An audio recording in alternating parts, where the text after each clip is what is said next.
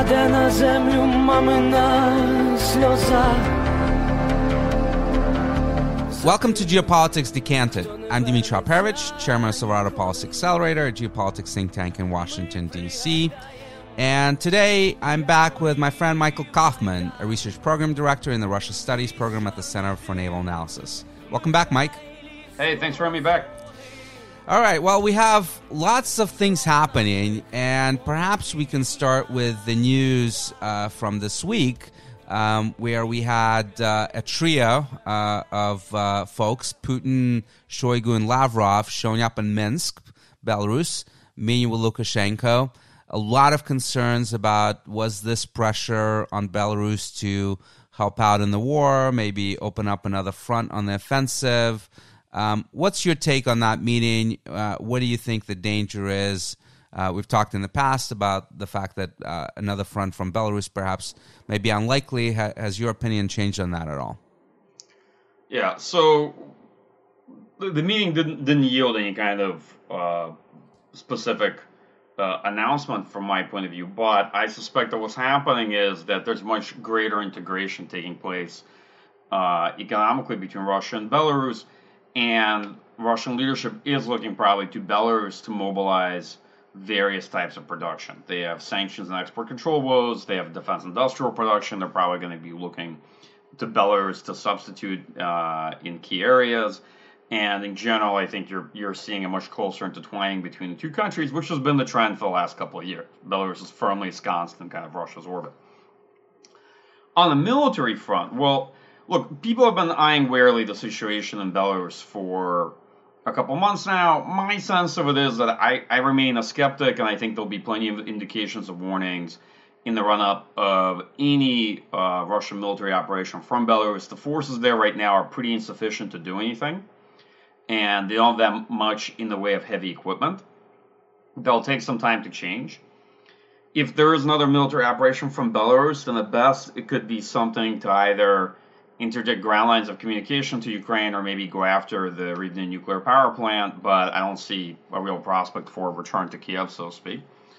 Uh, I won't say that some of the worries about Belarus are too far fetched, but they strike me right now at least as a bit overblown. And I don't think that that's sort of a rapidly developing situation. I'm saying that because, like, you know, I've seen, like, you on social media, there have been a number of folks over the last month have suddenly come out and say, hey, there's something really happening and trying to draw attention to Belarus. And those of us who follow military deployments in Belarus have looked at it and said, no, there's nothing happening. There's nothing new happening. There's, there's no evidence of an imminent Russian incursion from Belarus at this stage, although you could argue that the Russian military presence in Belarus has grown, notably over the last, you know, two months.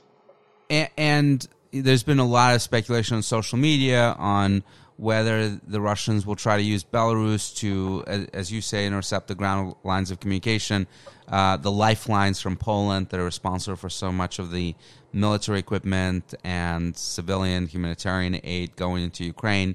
But the terrain there is terrible, right? It's going to be very difficult for them to launch anything of consequence to try to intercept those um, tra- train um, railroad lines as well as um, uh, um, roads.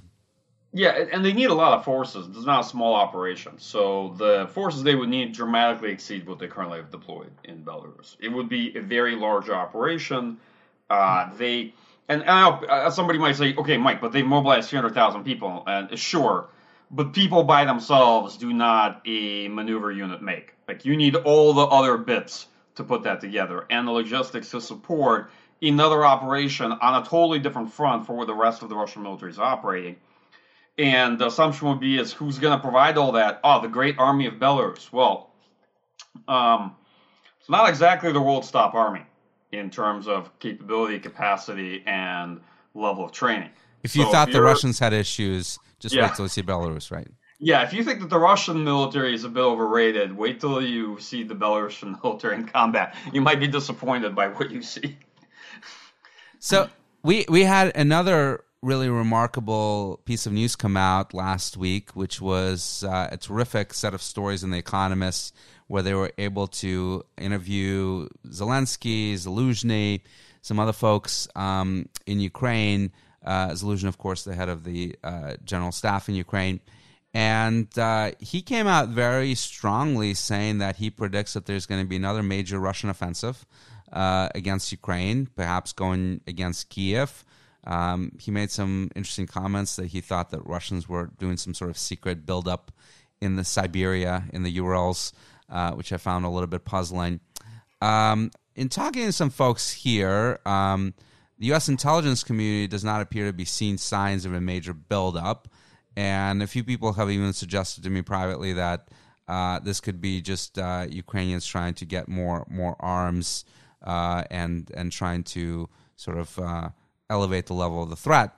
Uh, but you know, when you step back for a second, you say, well, Russia has done this mobilization of you know potentially three hundred thousand troops uh, that Putin agreed to. We know that he didn't really want to do that, but he did agree to it they didn't mobilize all those people to just continue losing, right? So at some point, politically, there's going to be pressure to try to go back on the offensive. Uh, maybe not against Kiev, maybe in the Donbass. But how do you see the situation? Okay, so on the first part of it, I too was very surprised. I mean, it takes a lot these days, but my eyes widened when I read that interview in The Economist because I had no idea what Zaluzhny was talking about. I am confident of a few things, but there is no second Russian army being built beyond the Urals. Okay. This is uh, not I, World War II, right? Yes, this is not World War II, and Lend Lease is going from the United States to Ukraine, not to Soviet Union. So that's uh that's one of the other important variables to consider. Um, second, okay, I let me be clear. I don't think the Russian military can dramatically restore offensive potential. The reason for that and I have a couple base assumptions for that that could be wrong. One, ammunition constraints. They appear to be trying to conserve ammunition. Okay. There's a debate in the community how much they have, but the debate is a narcissism of not very large differences because either you think they're going to have problems come spring or you think they're going to have problems come winter fall of next year. This is the range of the debate, but it leads you largely towards the same trajectory in, in conversation. Okay. Next, their big and, and by the way, the Ukrainians themselves are saying in Bakhmut and other places that the rate of fire that they're seeing from Russian artillery is way less than what they were seeing even in the summer. Absolutely. Next part. There are problems with force quality. Mobilized personnel are effective at stabilizing lines. They're effective at holding trenches. They have been. You know, I've been I've been sounding kind of the say the balanced concern take on the implication of mobilization since it began, right? And it's clear they've stabilized Russian lines. They've allowed the Russian military to do a number of things but they're not very good in terms of offensive potential. Okay, you cannot just take mobilized personnel and suddenly have an effective force for offensives. And Although the, the, in Bakhmut they are throwing mobilized personnel at the Ukrainian lines and getting slaughtered. To exhaust, yeah, to exhaust them. But who's doing most of the damage in Bakhmut? The tactic Russia seems to have is actually throwing prisoners at the line to exhaust Ukrainian forces, then following up with more capable forces, and then later on engaging in small squad tactics of capable units to try to take terrain, particularly urban terrain. Uh, so it's a mix, right? People have overly painted it as a the World War One analogies have proliferated too far. I think they've people have Verdun and Passchendaele themselves in this conversation, but it's actually a mix of different types of tactics taking place. But long story short, yeah, I don't see Russian capacity to dramatically restore offensive potential. I do see the ability to conduct limited offensives like Bakhmut, going after smaller cities, it's clear the Russian military is still trying to take the Donbass, right? That maybe, um, you know, maybe the trade that Surovikin made is by getting permission to withdraw from Kherson, he had to agree to pursuing offensives the Donbass, even though the Russian military is trying to reconstitute, it's not up to it, right? Um, the but but the challenge I don't see a lot beyond that, and I could be wrong, but I think we know a lot more about Russian military capacity and what's going on now than we did like back in February. So I think it's a fair assessment. Um, you know, why is Zaluzhny saying that? Well, I'll be honest. I think that what you're hearing from other interlocutors is probably right. I think, I think Ukrainians want to avoid people in the West resting on their laurels or comfortably sliding towards some kind of stalemate, right? And they want to create the impetus to get the things they want. In that interview, Zaluzhny said he wants 300 tanks, 700 infantry fighting vehicles, 500 pieces of artillery, right? And uh, Ukraine has shifted narratives up and down over the course of the war, but they've all been aimed to try to get greater material assistance. And you know what? I'll put it this way: I don't blame him. You know, it's an old um, old Churchill quote from World War II where Churchill says, if uh, Hitler invaded hell, that he'd at least make a, a, positive reference to the devil in the House of Commons, right? So Zaluzhny, you know, like I'm just saying, if I was in Zaluzhny's shoes, if I had to say something, and I had to say whatever it took to get the equipment and the capabilities that I needed to win the war, that's what I would say, right? If I had to speak positively of the devil, I would, if that's what it took. So you, I can. You, yeah. But you don't think, Mike, that there will be no offensive. You're, you're just yeah. commenting on the likelihood of a successful offensive. It doesn't mean that they won't try. But I don't think there's going to be anything on the scale that Zaluzhny was referencing. I don't think I don't think there's going to be anything that poses that kind of a threat to Ukraine. I just don't see it in the offing. Um, if I was going to spread trajectories, right, I'd offer three.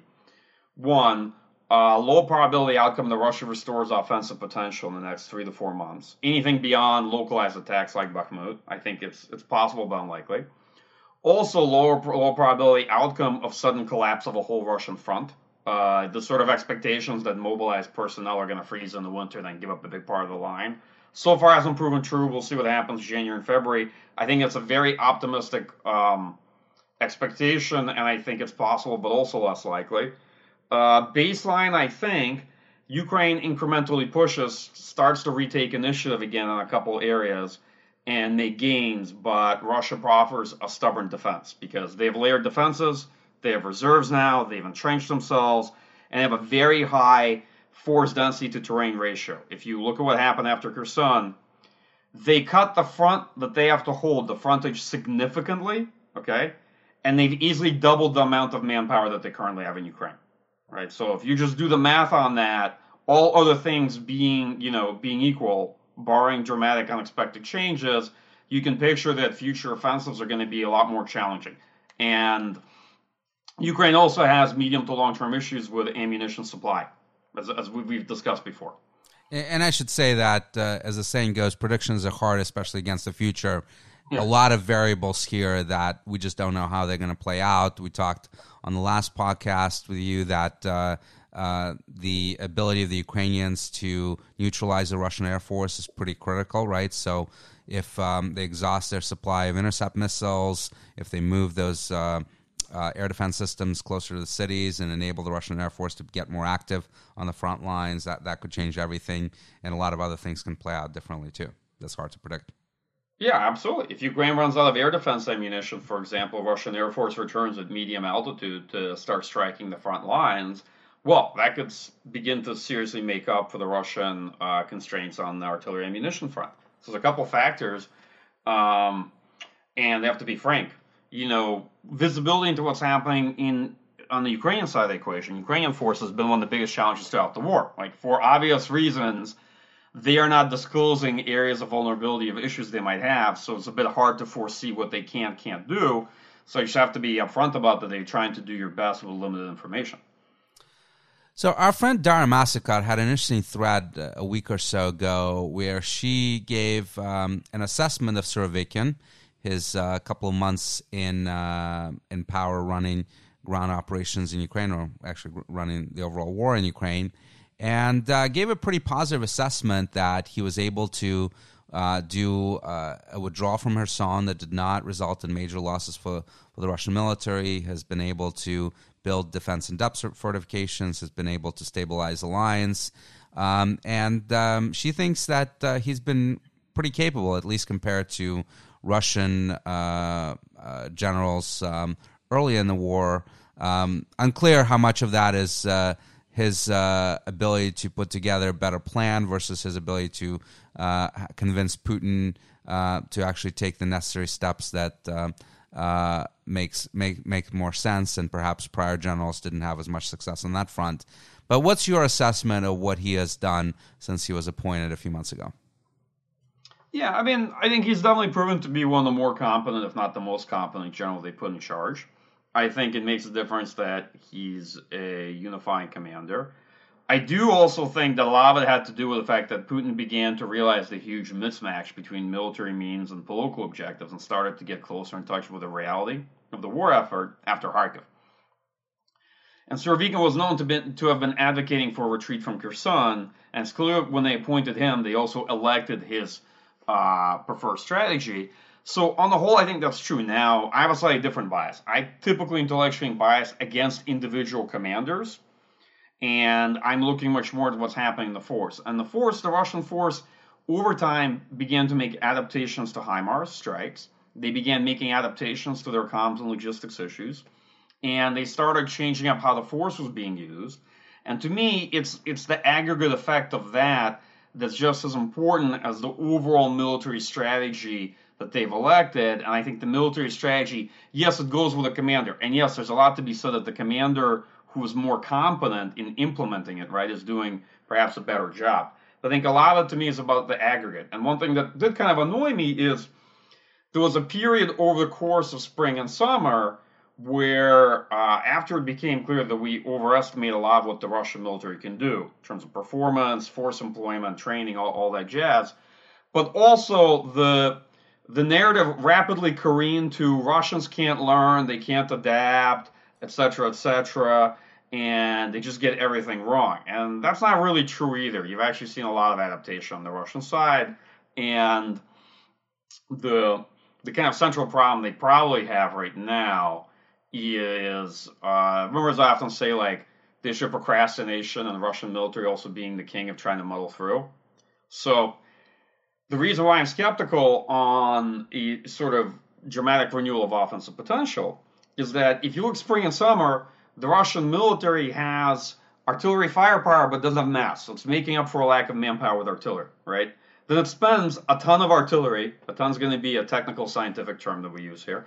And it gets to the fall, and in the fall, the Russian leadership wakes up and realizes they can't win the war. Suddenly they enact mobilization.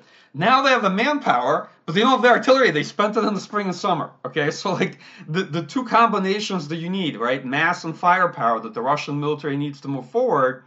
It, it's always lacking one of those critical pieces of the puzzle, just looking at, at, at, at the basic kind of Lego blocks level. So this is my this is part of what's driving my assumption.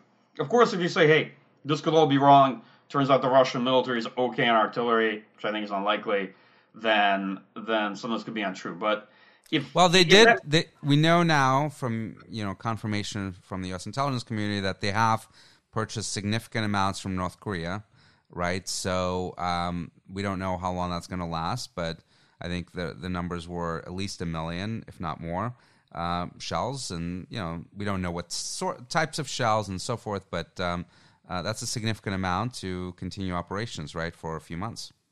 Well, and, and Iran's a major factor too here in the strike campaign, right? We haven't seen Iranian SRBM show up yet, but my understanding is that they will. On North Korea, I'll be honest, I don't know. There's been no evidence yet of North Korean shells showing up in this fight. Uh, I would say that if North Korea proves an important factor, then it'll be able to tide the Russian military over for some period of time. But at the end of the day, there's a base problem. Russia has it, actually, Ukraine has it too. The daily expenditure rate for artillery dramatically exceeds the production rate. That's true for Russia. It's also true for Ukraine. All right. For Ukraine, it's more of a medium to long term problem, and that's why I think you see the U.S. trying to offer offsets. For example, the recent announcement of selling JDAMs, right, giving JDAMs to Ukraine, um, things of that things of that nature, and trying to use precision, precision, other capabilities as potential offset for you for uh, Ukraine's large uh, quantity of demands for artillery. But in general, that's looking to be one of the central constraints of the war, uh, especially looking out to 2023. I hate to say it doesn't all come down to artillery ammunition, but that's one of the things people should look to as a major factor. You know, Mike, I saw a really interesting interview with Girkin, uh, the famous war criminal um, that uh, has been involved in, in this fight on the Russian side since 2014. Uh, and he's been one of the biggest critics of the war, um, not of the war itself, but the, the way it's been prosecuted. And he uh, gave his assessment that Russia is really losing in three major areas. The first one being communications, that the Ukrainians are able to have much better communications across units, across uh, combined arms, and use that more effectively as a result. The second area is ISR both with NATO capabilities as well as Ukrainians' more effective ways to use uh, intelligence from the civilian population as well as drones and what have you. Um, they're able to um, do targeting in a much more precise uh, way than the Russians can and get more strategic intelligence. Um, all the um, deaths of Russian generals in early stages of the war contributed to that as well. And then the third one is leadership, uh, military leadership. Obviously, he's been a longtime critic of Shoigu and um, Gerasimov, uh, but uh, he feels like the um, Russian military has been completely outplayed uh, by the Ukrainian military in this conflict. Do you agree with him that those are the three biggest um, uh, problems that the Russians have had since the beginning of this campaign? Oh, what a tough choice to agree with Girkin or not to agree with Girkin, even if he's right. You know, I know for a lot of people he's kind of laundered his reputation as a military analyst now, but somebody who's been following this war from the beginning. Uh, I remember Girkin very well in his role in it, and uh, some of his various kind of machinations and delusions. So it's a tough one there to to agree or not to agree with Igor Girkin. So I'd say um, on the latter part, let, us start at the end on leadership. To an, to an extent, yes, but Ukraine has had its own problems. Kherson offensive is a very, very mixed story. If you look at what happened, uh, they replaced the leader of the of the operation, the head of the operation, about a month, and there are definitely issues there. It's not like everything's been brilliant in terms of leadership on the Ukraine. And, and by the way, Zaluzhny has said that in the course of this war, he's fired, I think, uh, mm-hmm. uh, almost a dozen generals himself. So, yeah, right. And uh, but in general, the issues on junior leadership, in junior leadership and commanders, definitely Ukrainians have had it, uh, have done a better job. They have better junior leadership.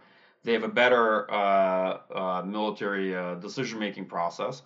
Um, Russian junior leadership is insufficiently trained, pretty callous in how they use forces, and they have big issues in how they do uh, military decision making relative to the challenge of falsification uh, culture falsification system. That's true. Although, and, by the way, it's probably getting worse, right? As the more capable leaders, junior leaders, have been killed or wounded in this conflict too, right? Yeah, but but a lot of people, okay, but a lot of people learn war while being at war too. Like if the training wasn't good at the beginning, people learn how to learn learn how to war. Okay, this is a common Western perception that you know you can only have this many weeks of basic, and then you can only have this many weeks of other types of training and a specialization and all this uh, look, in large conventional wars, you're going to learn a lot of what you need to do in, on the war, one way or another. So it's a little oversold, well, just to be frank. But uh, so but ev- evolution takes care of things, right? If you survive, you probably have learned some things that are necessary for you to survive.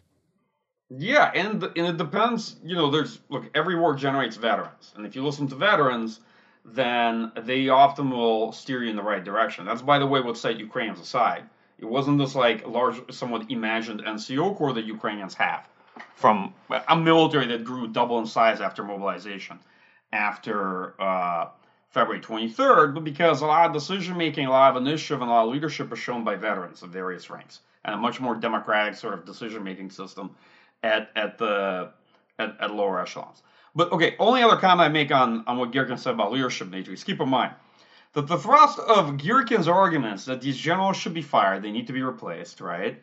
And Girkin is more than willing to volunteer to lead the war effort again as he did in 2014. Like, it's very obvious to me from his commentary. A little bit self serving. Yeah, he's got some people in mind that he, he would like to nominate potentially to lead large parts of the war effort. And I think his name is on that list. Um, okay, on, on communications, most definitely.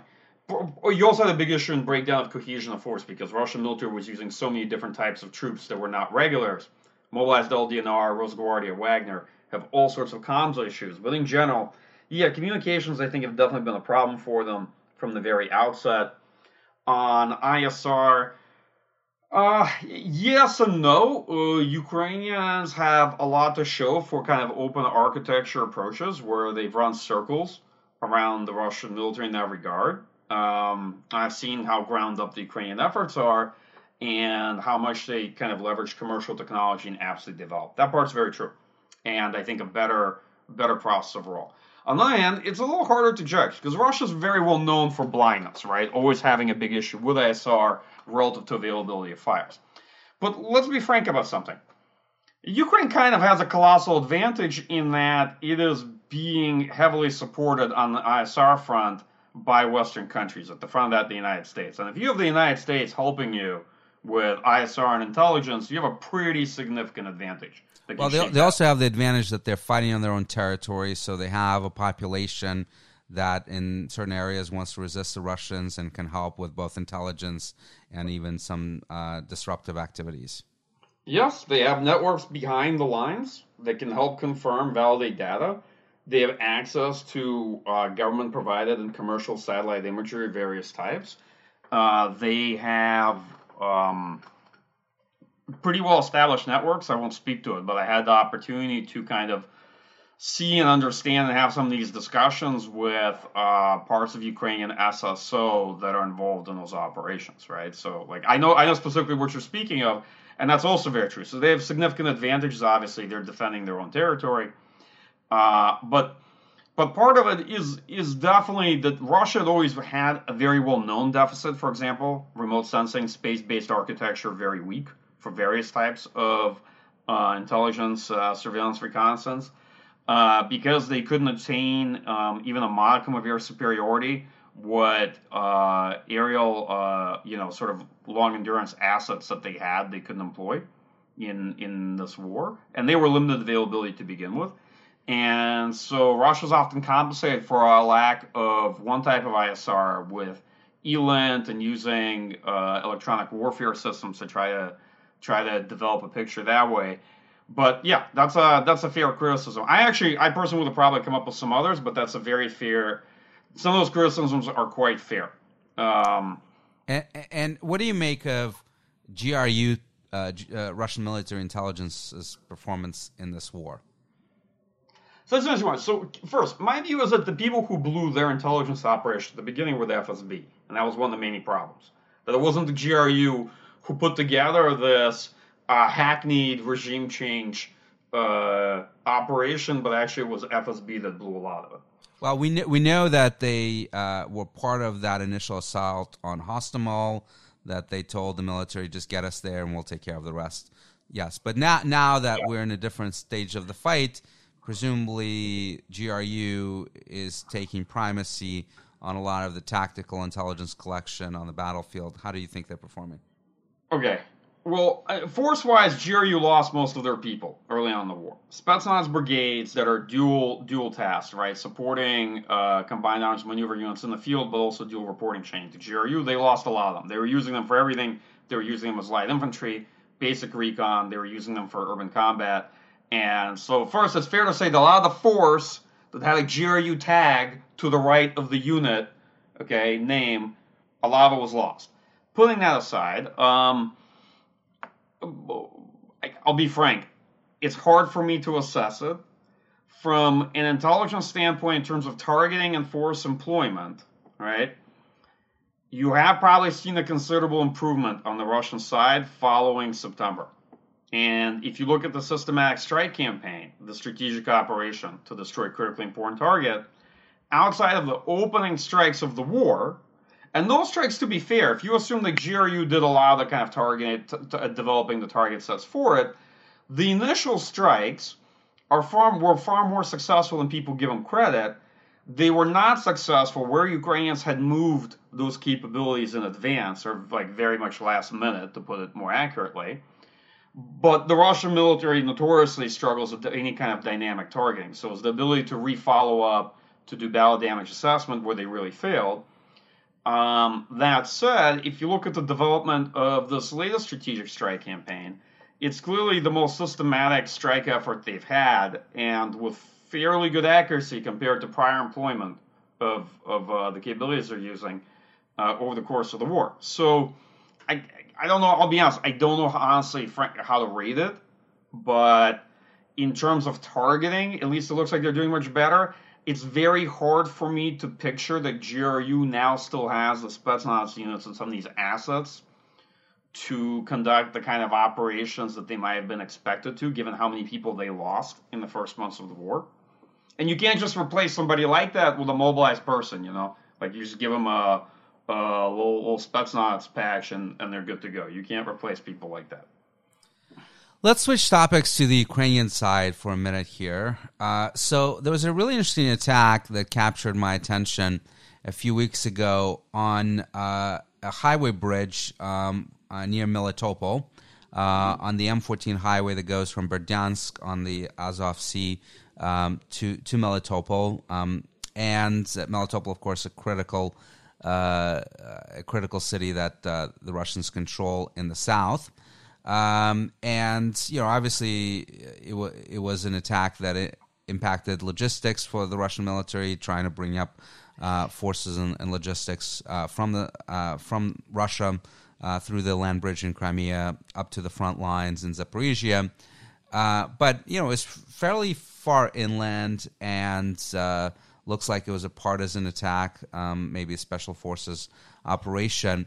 Uh, but do you think it might be an indication that the Ukrainians are really trying to plan something there because um, you have, uh, you know, a bridge that's fairly far inland, away from any sort of uh, major military action right now that the Russians presumably will repair. So why do something that's high risk unless you were planning to leverage it uh, in the near future? That's a good question. So, and at first blush, you could safely assess a lot of HIMARS strikes have taken place in the south, around Tokmak and other areas. You know, give indications that Ukrainians are slowly prepping the space for uh, an offensive operations operation. And probably that would be a, a, safer assumption because at the end of the day, where if Ukraine is putting together an offensive, where's it going to do it? There's only a couple places you could possibly look on the map now, and the one that would deal the most strategic blow would be an offensive down south, either to Melitopol or alternatively in southern Donetsk, maybe down to Mariupol. But uh, you could interpret that way. I know exactly the bridge attack you're talking about that looked like it was done by uh, a diversionary group that was, that was sabotage behind the lines, and the bridge is an important bridge. Um, so, the challenge I have is that there's also a huge amount of confirmation bias when looking at this, because folks are kind of long, uh, have been long anticipating Ukrainian operation in Zaporizhia and so almost any attack that happens they're putting together as part of a pattern. In fact, I think a lot of people are growing impatient in some respects because they sort of want Ukraine to do it faster than I think Ukraine is necessarily prepared to execute that kind of uh, that kind of offensive. Because keeping in mind that look, a Russian military has been preparing for a potential Ukrainian attack in Zaporizhia since August, right? So they obviously also know, and it's it's not going to I, I doubt it would be an easy go. It would take a lot of setting up. And the challenge you have on both sides is that Ukraine is pressing Russian forces to prevent a recovery of the Russian military.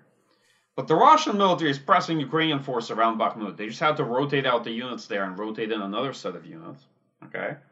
To also pressure Ukrainian military so they can't, they don't have, let's say, the um, uh, the the the substantial excess capacity for several uh, for another major operation, several other operations. I think Ukraine still has very visible advantages, but what I'm trying to say is that you can see the Russian military, after withdrawing from Kherson, had taken the initiative in Donetsk and itself is applying pressure. I think they're going to pay a big strategic price for doing that because if they really do have problems with ammunition and availability of supply, uh, what they're doing now is they're spending, they're burning through things that's going to cost them strategically later on, and will show itself later in the spring. You know, kind of, if if they really have to conserve ammo badly, three four months from now, Dmitri, we can recall this conversation because we'll know exactly how they got there. Well, I mean, we started talking about this in the summer when yep. we started hearing first that they were raiding supplies of ammo in Belarus, then the the initial rumor now getting more confirmed about North Korean purchases. So, um, absolutely, that that's the key to watch. Um, as we're recording this on Wednesday, December 21st, uh, President Biden and President Zelensky are going to give a press conference here in a few minutes. Uh, President Biden is expected to announce that we're going to send a bunch of Patriots um, to Ukraine. Uh, any thoughts on how much helpful that's going to be in trying to intercept some of these uh, missile attacks uh, from Russia? I can't tell. It sounds like it's it sounds like it's more of a battery or two. It doesn't even sound like it's uh, one of our fifteen Patriot battalions. So I'm actually even curious. Did we were we training Ukrainians on Patriots and secret? Yeah, they're pretty. Uh, that, that's the question I had. They're pretty complex to operate, right? And yeah. you got to spend some time training on them. So I can't imagine that they'll be able to use them right away unless they've already had training on them. And it takes quite a few people to maintain the battery too. Unless they plan to use it for a short amount of time, and then when anything breaks, they're going to load it on a train and send it back to, for the U.S. to fix. They, they're going to need quite a few people to maintain it. I, I think the honest answer is that from from a, a qualitative perspective, that's a a very sophisticated capability that they're getting. The challenge is that they're getting it typical like U.S. provision, low availability, okay, uh, high maintenance requirements. I'm not actually sure what it's going to do. I think it will afford some ballistic missile defense, for example, around Kiev or other places if if Russians get Iranian SRBMs. And, and by, and by the way, the ballistic missiles have been a huge problem because the Ukrainians have basically not been able to shut down any of them. Um, so that, that that's a huge gap in their air defense right now. Yeah, well, the only thing they started the war with is uh, some units of S300V for uh, for BMD capability. It wasn't much, and uh, to defend a country that's 600,000 square kilometers, you know, one uh, regiment of S300V, and I don't know how many operational uh, batteries they actually had, isn't exactly sufficient. But um, what I was going to say was that the Patriot offers some capability there. I think I think a big chunk, a, a big, uh, re- big change in the in the impact is really that.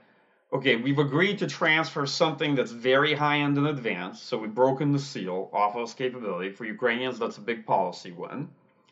And we're showing to other countries, to Europeans, that since we're willing to give the Patriot, they should take the lid off of some of their better capabilities and transfer them too then they can no longer hide behind us because their policies are typically reactionary to us, except for the UK, which is always forward leaning. Um, and they will typically, when Ukrainians ask them for something, they'll typically say, well, if Americans give you Patriot, then we'll give you this other thing. But if they don't give you Patriot, then why should we sacrifice our best capabilities since you're not getting them from, you know, the the one member in the alliance that has all the capacity and, and, and can give things away. So I suspect that's also part of the reason why we're doing it. We give this to the Ukrainians, they can then point to the Patriot and go door to door around Europe and ask everyone to see what they're willing to contribute in that in that regard. But by itself, just folks are clear, a battery two of Patriot isn't gonna eh, is gonna make or break it. Plus, that's definitely the weapon system with the most expensive missiles you can provide. Like if you're shooting down Shahed 136s with that with that battery, boy, is the shot exchange to be uh, not great on the cost. Like that's that's the other thing I will say. It's not it's not a weapon system where the costs go down. They definitely go up from relative to what Ukrainians have been using. Yeah, ho- hopefully they'll use them on Iskander ballistic missiles rather than the Iranian drones. Um, last question, Mike. Uh, my fantastic intelligence sources have informed me that there's going to be a brilliant article coming out by Rob Lee and yourself uh, in the next few days. Um, can you give us a preview on what you're going to say? Uh, well, I don't know how brilliant it's going to be, but um, your your your network is definitely better than than Russia's intelligence network. So what I can tell you is that yes, there is a, a forthcoming article. It's um, I think the thrust of the article I will I will basically preview this argument and it's not uh, it doesn't delve into a lot of complexity and force structure like the article we did together back in the spring but basically makes the argument that Russia's in the situation it's in now because it spent manpower and ammunition it couldn't afford to spend in a Donbass in spring and summer. And they made a bad bet on the assumption that they could attrition the Ukrainian military out. And the truth is, that they actually were making considerable progress towards that goal were it not for the United States and the West that came in in the late spring and summer to turn this picture around. Otherwise, the war would have had a different trajectory. But the rest of the argument is that the fight in the spring and summer in the Donbass is actually what set up the Ukrainian offensives in Kharkiv and Kherson. And that if it wasn't for that fight in the Donbass, then the Russian military wouldn't have been running at 25% manpower levels in Kharkiv and they wouldn't have had supply and ammunition issues that eventually forced them to withdraw from Kherson. Right. This is kind of the, I think the. So that's really interesting. So you don't think it was the failure of the Kiev offensive and the northern mm-hmm. offensive? It was actually the Eastern Front. Absolutely, and, and and the point of that argument is, look, people have to appreciate kind of the history of this, at least I think from my perspective and maybe from Rob's perspective. Yes, Russia made a colossal strategic blunder in the initial invasion, how they did it. Okay, we're not going to um, walk back through that history. But when they reorganized and reconstituted for an attack in the Donbass, um, they they were pursuing an attritional fight that was very costly for Ukraine. And Ukraine was, to an extent, off in a bad way when you look at June going into July. Okay, and it's the introduction of uh, Western capabilities, you know, from artillery to HIMARS to all these systems that uh, allow Ukraine to exhaust the Russian military of momentum and then take the initiative uh, at the end of August. But it's really the Russian military that ended up spending itself in in that spring to summer offensive that set up the Ukraine offensives in Kherson and Kharkiv. Because otherwise, I have to tell you, when you look at this war, but it's like this uh, a is just a point in common for anybody that's listening from my own defense community from the U.S. military. The story is that offensive combined arms maneuver in this war has really only been possible where significant levels of attrition have shaped the environment to enable it. Okay, which is a, a overly complicated way of saying that it's been successful where it's been easy. But trying to do offensive combined arms maneuver without the U.S. Air Force overhead above you, all right, is a very different story. And this war shows what that looks like. All right, and the success story has been really been on attrition end. And the Russian military attritioned itself out in those fights in the spring and summer. And it set up Ukraine for two offensives the successful Kharkiv offensive, and I would say the successful but much more costly and challenging offensive in Kherson. I think Kherson's a better model actually to look at as to what the future uh, fighting in, in, in this war, how it's going to go. But nonetheless, that was a decisive fight. The, the decisive fight actually was the Donbass. And it was Ukraine's defense in depth strategy combined with the fact that they were able to get the stuff from us, right? Like that's the other end of it, that they were able actually to get artillery and HIMARS and these capabilities out of us. You know, without that, you could make an argument. I'm not saying this is 100% right, like all analogies are very imperfect, but you can make an argument that without that, this could have had the arc of kind of the Winter War of 39 to 40, right? If uh, well, Russia did terribly, or Soviet Union did terribly at first, but then actually captured quite a bit of Finland territory at huge cost, but nevertheless. That's right, and um, and and Finland essentially, you know, Finland had to sue for peace and had to make major concessions. And Stalin accepted this because he believed, in large part, that the West, the, UK, was actually going to intervene. Right? He was concerned that a direct intervention was coming in the war and wanted to avoid it. So, to some extent, so he settled, but he settled for very substantial gains. And what I'm basically trying to say is that, yeah, if you take U.S. and other countries out of the equation, you can see a different trajectory in this war after June. And, I, you know, this, I don't think it's actually very disputable in Ukraine because one, the one sense I got in Ukraine is that everybody there appreciates how this war could have gone were it not for uh, Western assistance. But yeah, the, the argument is that the central fight was really the fight in the Donbass. That set up Ukrainian offensives.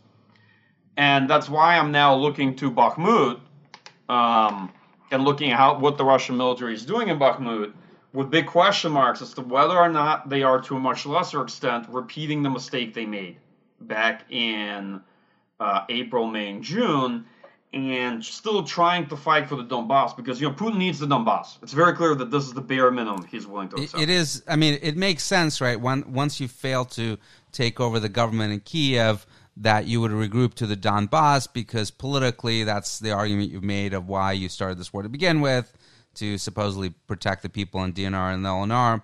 But um, you know, obviously this is kind of alternative history. But if instead of focusing on the Donbass, where let's face it, there's been a fight going on since 2014, a lot of uh, in-depth fortifications built on both sides, uh, mine minefields and the like, very hard to get through if they had focused on the south and try to do push towards Mykolaiv and Odessa, uh, they could have had more progress. I guess. Would you say that or no? Too hard to say. Look, it's hard for me to say what would have happened if the Russian military played it differently. I would say this that um, the you know this argument's a bit singular, right? Because every article has to be bound. In fact, that's always one of my exchanges back and forth with Rob where uh, Rob loves qualitative detail, and I say that we have a word limit. But but um, the uh, the other part of it is that if if if the if the Russian military had elected a defensive strategy then, tried to hold what they were already occupying, enacted mobilization, had leveraged all the excess force capacity they still have, okay, built up over the course of several months, right, then conducted a set of offensives, they might have been in a very different place compared to what they had elected to do, which is first pursue a series of offensives with piecemeal forces, feeding them into the wood chipper, so to speak. Then compensate for a lack of manpower by concentrating, expending huge amounts of artillery ammunition. Then, running out of steam, having made very minimal gains, they've captured the great objectives of Severodonetsk and Lysychansk. And then being forced to enact mobilization after they'd already spent a lot of their best uh, officers and enlisted professionals and a lot of the best equipment to try to stabilize the lines, and now trying again to prosecute the offensive, but this time they have the manpower, they don't quite have the fires and a lot of the other things. So you're this is basically kind of a, a little bit like counterfactual revisionist history, but I'm just I'm just explaining the argument. And uh, Rob, if you're listening to this, I hope that piece is going to come out now by the time Dmitri publishes this podcast. Because you know, I think I might have said too much. wow, I'm sure all of our listeners will be looking forward to reading it. Mike, always such a pleasure. Uh, happy holidays, uh, and thanks again for coming on. Yeah, absolutely. Uh, you too, and uh, I guess we'll talk uh, in the new year.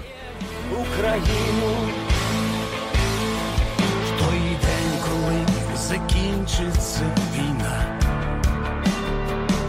задаємо кіборгів, героїв України,